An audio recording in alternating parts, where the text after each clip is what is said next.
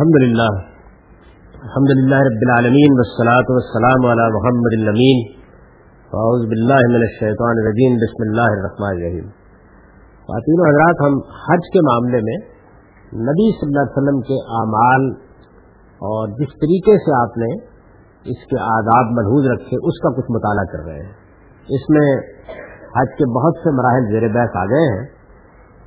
اب ہم یہ دیکھیں گے کہ رمی کے موقع پر نبی صلی اللہ علیہ وسلم نے کیا طریقہ اختیار کیا۔ رمی رسول اللہ علیہ وسلم نے قربانی کے دن چاشت کے وقت اور بعد کے دنوں میں سورج ڈھلنے کے بعد کی۔ ظاہر ہے کہ یہ سوال پیدا ہوتا ہے کہ کس موقع پر رمی کرنی چاہیے؟ نبی صلی اللہ علیہ وسلم نے اس کا کوئی وقت مقرر نہیں کیا، بلکہ اس طرح کے موقع پر آپ نے تمبی بھی کی لوگوں کو کہ میں اگر عرفات میں کھڑا ہوگا تو ہر جگہ تو نہیں کھڑا ہو سکتا۔ کسی ایک ہی مقام پر کھڑا ہوگا اس سے کوئی آدمی یہ خیال نہ کرے کہ یہی سب سے بہتر جگہ ہے کھڑے ہونے کی میں اگر کہیں خیمہ لگاؤں گا تو کسی ایک ہی جگہ لگاؤں گا۔ اس سے بھی کوئی آدمی یہ استدلال نہ کرے کہ اس سے بہتر کوئی جگہ نہیں۔ اس سے گویا آپ یہ توجہ دلانا چاہتے تھے کہ اگر سب لوگ اسی جگہ کو تلاش کرنے نکل کھڑے ہوں گے تو بڑی زحمت کا باعث بن جائیں گی رمی کے معاملے میں بھی یہ نبی صلی اللہ علیہ وسلم کا وقت ہے۔ یعنی آپ نے کسی موقع پر رمی کرنی تھی۔ ہم بھی جب حج کرنے کے لیے جاتے ہیں، تو آخر اپنے لیے کسی وقت کا انتخاب کرتے ہیں۔ تو اس میں وقت کی کوئی پابندی نہیں ہے، بلکہ یہ محض اس بات کا بیان ہے کہ نبی صلی اللہ علیہ وسلم نے قربانی کے دن رمی کی تو آپ چاش کے وقت نکلے۔ ظاہر ہے کہ اس وقت اس طرح کا ہجوم نہیں ہوتا تھا، ایسی بھیڑ نہیں ہوتی تھی۔ آپ مزدلفہ سے واپس آئے۔ قربانی کرنے آپ نے انتظار کیا ہوگا اور قربانی بھی ظاہر ہے کہ لوگ اس وقت وہی کر رہے ہوتے تھے۔ اب تو قربانی کے لیے بھی بہت پاپڑ بیلنے پڑتے ہیں۔ تو قربانی کے بعد آپ نے چاش کے وقت یہ کیا۔ بعد کے دنوں میں سورج ڈلنے کے بعد آپ نے رمی کی۔ یعنی دوسرے دنوں میں یہ ہوا کہ کیونکہ آپ وہی مقیم تھے، تو اس لیے آپ نے انتظار کیا کہ ذرا سورج ڈھل جاتا ہے اور کچھ موسم بہتر ہو جاتا ہے، تو پھر آپ نے جا کر رمی کی۔ طریقہ کیا اختیار کیا؟ اس کے لیے آپ جمرے کی طرف منہ کر کے کھڑے ہوئے۔ یعنی رمی کرنے کا طریقہ یہ تھا کہ جو وہ علامتی ایک ستون بنایا گیا ہے، اسی زمانے سے اب اس کی شکل صورت تبدیل ہوتی رہتی ہے، وقت کے ساتھ اب ایک دیوار کی صورت اس کو دے دی گئی ہے۔ یہ اس میں کوئی فرق نہیں پڑتا، اس لیے کہ یہ محض ایک علامت ہے، اس سے زیادہ اس کی کوئی حیثیت نہیں ہے۔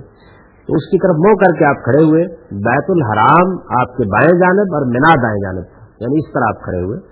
پھر آپ نے سات کنکریاں ماری اور مارتے وقت ہر کنکری کے ساتھ تصویر کے اللہ حکمر کہہ کے آپ نے یہ کنکریاں ماری پہلے دو جمروں کے پاس آپ نے وقوف بھی فرمایا۔ یعنی دو جمروں کو جب آپ نے کنکریاں ماری تو تھوڑی دیر کے لیے کھڑے ہو کر آپ نے کچھ دعا کی۔ وقوف حج کے مناسب میں اس سے پہلے بھی ہم دیکھ چکے ہیں کہ کھڑے ہو کر اللہ کے حضور میں یا ٹھہر کر تھوڑی دیر کے لیے دعا کرنا ہے۔ یہ وقوف عرفات میں بھی ہوتا ہے، یہ مزدلفہ میں بھی ہوتا ہے، تو یہاں بھی آپ نے تھوڑی دیر کھڑے ہو کر دعا کی۔ اور رمی کے بعد قبلہ روح ہو کر دیر تک تصویر و تحریر تقریر و تحریر اور دعا مناجات کرتے رہے۔ یعنی جب آپ فارغ ہو گئے رمی سے، تو پھر قبلے کی طرف منہ کر کے کھڑے ہو گئے اور کافی دیر تک آپ کچھ تصویر کرتے رہے، کچھ اللہ کی ہم پڑھتے رہے، کچھ تقبیر و تحریر کرتے رہے، کچھ دعا مناجات کرتے رہے۔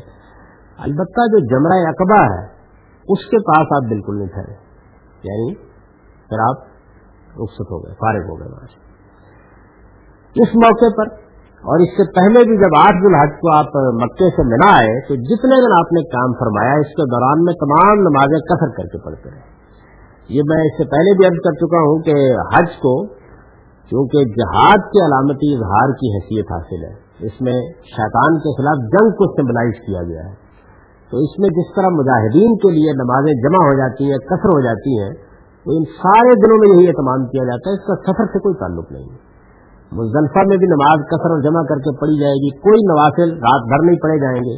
اور ساتھ میں بھی یہی ہوگا منا میں بھی یہی ہوگا۔ یعنی منا میں بھی رسول اللہ علیہ وسلم جب مقیم رہے، تو عام طور پر آدمی خیال کرتا ہے کہ ہم ایک عبادت کے لیے آئے ہوئے ہیں، تو بہت نوافل پڑھے جائیں یا اس طرح کچھ کیا جائے۔ کچھ نہیں کیا آپ نے۔ جب نمازیں پڑھی، کثر کر کے پڑھی، یہاں پر جمع نہیں کیا، مزدلفہ اور عرفات میں جمع کر کے نہیں پڑھی۔ اس کے ساتھ علاقے کے بعض چرواہوں نے رات مینا میں گزارنے کی بجائے اپنے ریوڑوں کے پاس چلے جانے کی اجازت چاہیے تو آپ نے اجازت دے دی۔ یہ بیان کیا جاتا ہے کہ کچھ چرواہوں نے آ کر یہ کہا کہ ہمارے ریوڑ باہر ہیں، ہماری بکریاں، ہمارے روٹ باہر ہیں اور اگر ہم جہاں مینا میں، وہاں رات ٹھہرنا ہوتا ہے یعنی اس کے سنن میں یہ چیز شامل ہے کہ رات کو مینا میں قیام کیا جائے۔ تو انہوں نے کہا کہ ہم نے حج تو کر لیا ہے، باقی مناسب ہم نے ادا کر دیے ہیں۔ رمی بھی ہم کر رہے ہیں، لیکن ہمارے ریوڑ باہر ہے تو اگر ہم رات کو یہاں قیام کرتے ہیں تو ان کی حفاظت کا بندوبست مشکل ہو جائے گا۔ تو کیا یہ رخصت ہو سکتی ہے؟ تو آپ نے اس کی رخصت دے دی۔ اور فرمایا، یوم النہر کو کنکریاں مارنے کے بعد باقی دو دن کی کنکریاں ایک ہی دن مار لینا۔ یعنی یہ بھی آپ نے ان کو اجازت دے دی۔ اس سے وہ لوگوں کے لیے ایک بڑی سہولت کی چیز پیدا ہو گئی کہ اگر کوئی اخترار ہے، کوئی مجبوری ہے، کسی کی کوئی سفر کا معاملہ ایسا ہے کہ جس میں فوراً نکلنا ہے۔ اب لوگوں کو یہ مشکل بعض اوقات پیش آ جاتی ہے جو لوگ باہر سے آئے ہوئے ہوتے ہیں اور خاص طور پر انٹرنیشنل فلائٹ پر۔ تو نہیں ملتا ان کو موقع اس کا کہ زیادہ دن قیام کر سکیں تو اس رخصت سے وہ بھی فائدہ اٹھا سکتے یعنی نبی صلی اللہ علیہ وسلم نے چرواہوں کو ان کی ایک مجبوری کے پیش نظر۔ عام حالات میں آدمی کو ان مناسب کو ایسے ہی ادا کرنا چاہیے۔ تو اس سے گویا آپ نے یہ بتا دیا کہ کچھ چیزیں ایسی ہیں کہ جن چیزوں میں تو کوئی رعایت نہیں ہو سکتی، لیکن یہ منا کا قیام ایسی چیز ہے کہ جس میں کیونکہ مناسب ایک بار سب ادا ہو جاتے ہیں، آپ کنکریاں بھی مار لیتے ہیں۔ تو آپ نے فرمایا کہ جو باقی دو دن کی کنکریاں ہیں، وہ بھی ایک دن مار کے اگر تم جانا چاہتے ہو تو چلے جاؤ۔ یعنی اپنے ریوڑوں کے پاس، اپنے بیڑ بکریوں کے پاس۔ تو اس سے نبی صلی اللہ علیہ وسلم کے سمجھ سے یہ بات معلوم ہو گئی کہ آدمی کو اگر کوئی مشکل پیش آ جائے، تو اس نوعیت کا وہ فائدہ اٹھا سکتا ہے۔ قربانی عام طریقے سے ہوئی یعنی جو قربانی کرنے کا طریقہ ہے، اسی طریقے سے نبی صلی اللہ علیہ وسلم نے قربانی کی۔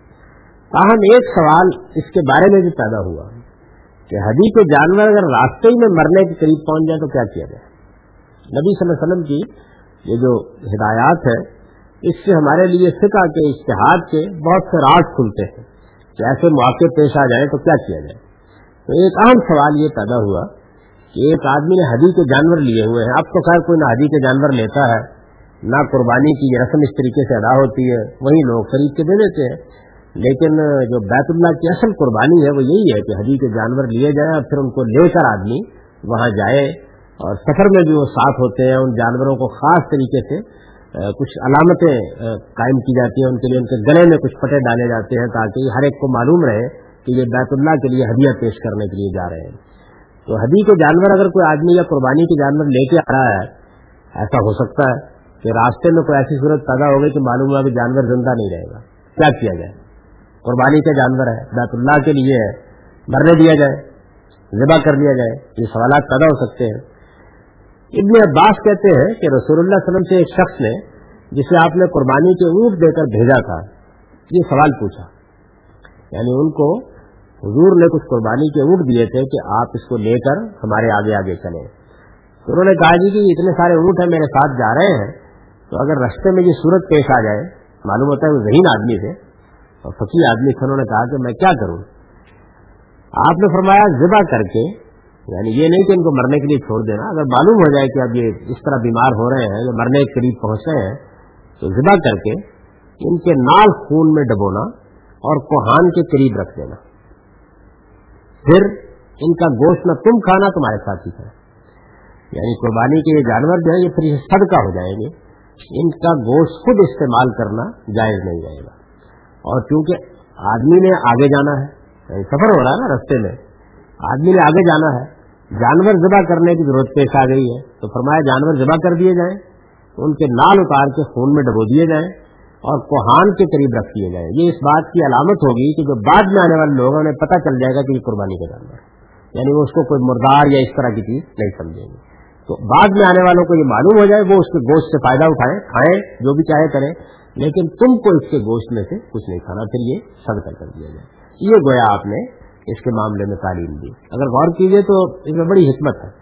یعنی ایک جانب ایک ایسا معاملہ پیش آ گیا ہے کہ جس میں آپ قربانی کے جانور کو اس کی جگہ تک نہیں پہنچا سکے، تو آپ نے اس کو صدقہ قرار دے کر یہ کہا کہ ذبح کر دیا جائے۔ اور دوسری جانب یہ بات بھی بتا دی کہ ضائع بھی نہیں ہونا چاہیے، بعد میں آنے والوں کے لیے کرامت مقرر کر دی جائے، وہ اس سے فائدہ اٹھا سکتے ہیں۔ اس لیے کہ تمہارے لیے صدقہ ہے، ان کے لیے قربانی کا ایک جانور ہے۔ وہ اس کا گوشت استعمال کرنا چاہیں تو وہ کر سکتے ہیں۔ حضرت الوداع کے موقع پر حضور نے خود بھی حلق کرایا اور آپ کے بعد صحابہ نے بھی اسی کو ترجیح دی۔ کیونکہ سر کے بال مڈوانے کے بارے میں دونوں طریقے ہو سکتے ہیں۔ آپ چاہیں تو حلق کروا لیں یعنی اس طرح سے سر مڈوا دیں۔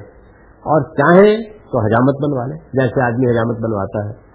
قرآن مجید کے بیان سے بھی یہ معلوم ہوتا ہے کہ اس میں فضیلت زیادہ حلف کی ہے۔ اس لیے کہ یہ بھی میں اس سے پہلے بیان کر چکا ہوں یہ اپنے آپ کو گویا نظر پورا کر کے اللہ کی غلامی میں دے دینے کی علامت ہے۔ تو اس وجہ سے ہلکی کرانے کو زیادہ پسند کیا جاتا ہے۔ نبی صلی اللہ علیہ وسلم نے یہ طریقہ اختیار کیا کہ عمرے کے لیے آئے تو